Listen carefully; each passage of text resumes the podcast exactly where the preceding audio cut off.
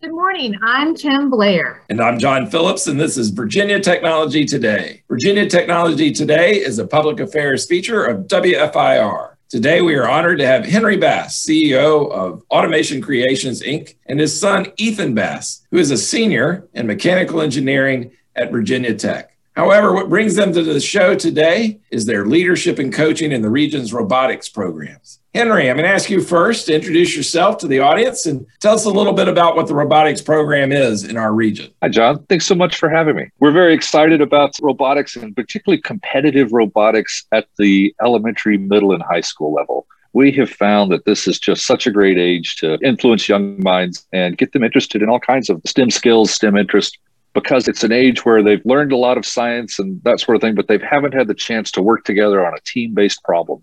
And robotics offers that. So it's our pleasure to be involved with FIRST Robotics. That stands for Inspiration and Recognition of Science and Technology.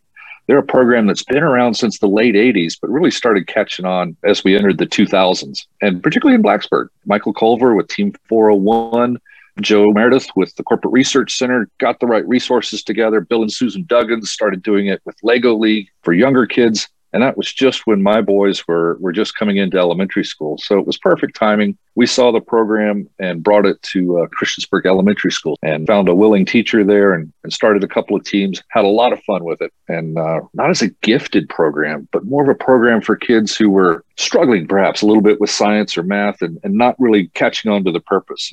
We've had some gifted, talented children in the program, but also what really brings a smile on my face is when somebody realizes, hey, this is this is useful. I like science. I like math. And Ethan got involved in that. We were saying uh, when he was probably about three years old, we brought him along to his brother's robotics teams and practices, and he just always enjoyed it we're delighted to have Ethan with us. And so maybe, Ethan, you can give us a little bit of a background and talk about your role as the coach of the robotics team. And your dad eliminated a little bit about how you got involved, but what caused your passion for robotics? And maybe you can share a little bit about the team. Absolutely. So, as my father said, you know, it all started when I was around my brother at his meetings, and I got to see this culture around the sport of competitive robotics, and it was unlike anything that I was used to. It wasn't like football where you're for one team and against another team. Everybody was just so kind to each other and just having a great time. That's what really attracted me to it. So me and a couple friends, we started a team and we just kept going. You know, we went through the first Lego League levels and then to the first Tech Challenge levels and started the team, FTC Team 4924. It was called the Tuxedo Pandas at the time. And, you know, I later on joined with Team 401, the FRC team here in Montgomery County. And then once I got into college, I became more of a mentor. Then two summers ago, the coach of the team said that he was stepping down. And of course, I didn't want this fantastic team to stop. So I offered to step up and become the head coach of the team and it's just been a lot of fun it was it was always one of my life goals to be a robotics coach i never thought i would achieve it this early but i'm, I'm really glad that i did Ethan, for the audience knowledge here, what is the robotics competition and what are you actually designing and building? The idea is every year there's a challenge released. It's uh, it's always some wild, wacky challenge like pile a hundred racquetballs into this box and lift it as high as you can. And there's always an autonomous portion that places a lot of emphasis on sensors. And then there's a teleop portion where we pick up actual like video game controllers and move the robot around. It's competitive because you're working with another team and against two other teams so you want to help out your partner while scoring better than your opponents. And so this year, the challenge involves these little foam discs, and you have to fling them at these goals from about five feet away. It's uh, pretty hard. And so, what do you do to make that happen? Do you have to actually program it? Do you build it? What's involved in that? There's no set kit of parts. You just have any raw materials available to you. Um, so it could be built out of things from Home Depot, but there are a lot of great robot building systems out there, such as uh, goBILDA is one of our big sponsors. And yeah, you design, build, test, and program the robots and they got to fit inside this 18 inch by 18 inch by 18 inch cube. So that's kind of the size constraint for these robots. And yeah, you got to do it all. But luckily, there's a standard kit of electronics. Electronics is the hard part. Well, Ethan, I'm also curious as to how COVID affected your plans this year. COVID took a big hit on us we actually have a team of 10 students, but of course, there's currently 10 person limit. And a lot of parents said that they would prefer if we tried to stay under the 10 person limit during our meetings. So this year, what we had to do was we made our robot very modular. So you can take any part of the robot off, work on it somewhere else, and then bring it back and put it onto the robot. And that's been a huge help this season. So we are speaking with Ethan Bass, coach of the New River Valley Robotics team known as the Pandas, and Henry Bass, co-founder of the New River Valley Robotics team. Henry, you are a corporate CEO and leader in the technology industry in our region who put the robotics team in perspective for us. What are some of the, the values and benefits that you believe this founder brings to the participants? Great question, Kim. I think from my perspective, we saw a need to increase STEM education in this region for my own company, to be selfish, we hire software developers. And we know that software developers who come from Northern Virginia, go to Virginia Tech, are more than likely headed back to Northern Virginia.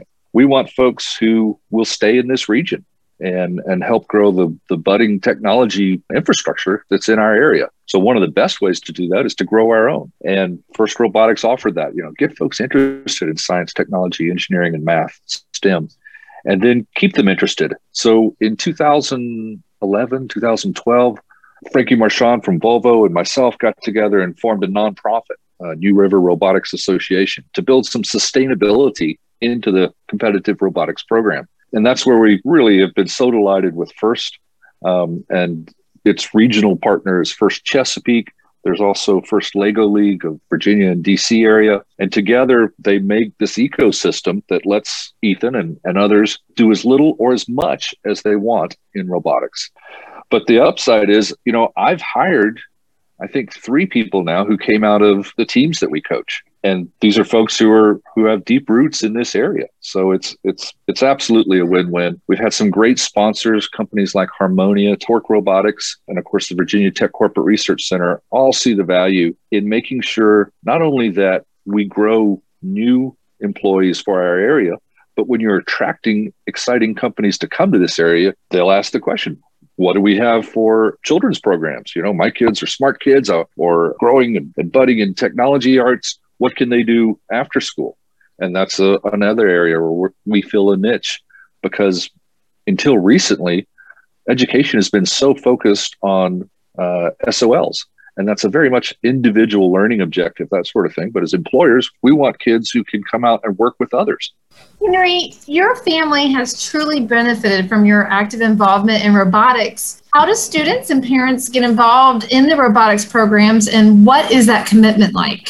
Wow, that's a great question. To get involved, firstinspires.org is the website where you can find what teams are in your area. Certainly, New River Robotics Association. We're on Facebook and Twitter and webpage at nrvfirst.com. And we'd be happy to connect folks who either want to start their own team or just participate in a team.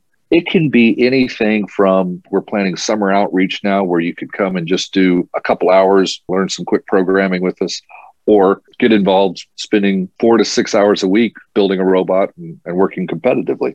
And I think it's also worth saying that, that it's not just about the robot, we've mentioned that, but there are many judged awards that are all about emphasizing communication, teamwork. What kind of outreach do you do to help other people learn about STEM? What are your new robot design inventions? All of these go before judges. So it's not just how many points do you rack up, but how do you tell the story? So it's uh, interesting that, that parents might not know that, but that we actually spend a fair amount of time, for lack of a better word, theater coaching. Getting somebody passionate about robotics is one thing, but if you can't tell that story, then where's it going? You got to be able to tell the story. Engineers have to be good communicators. All trades need to be able to communicate well. Brag on Ethan's team a little bit more. There were 347 teams in our entire district, but the ranking of the Pandas with their judged award put them at number 12 Well, Ethan and Henry, unfortunately, we are out of time.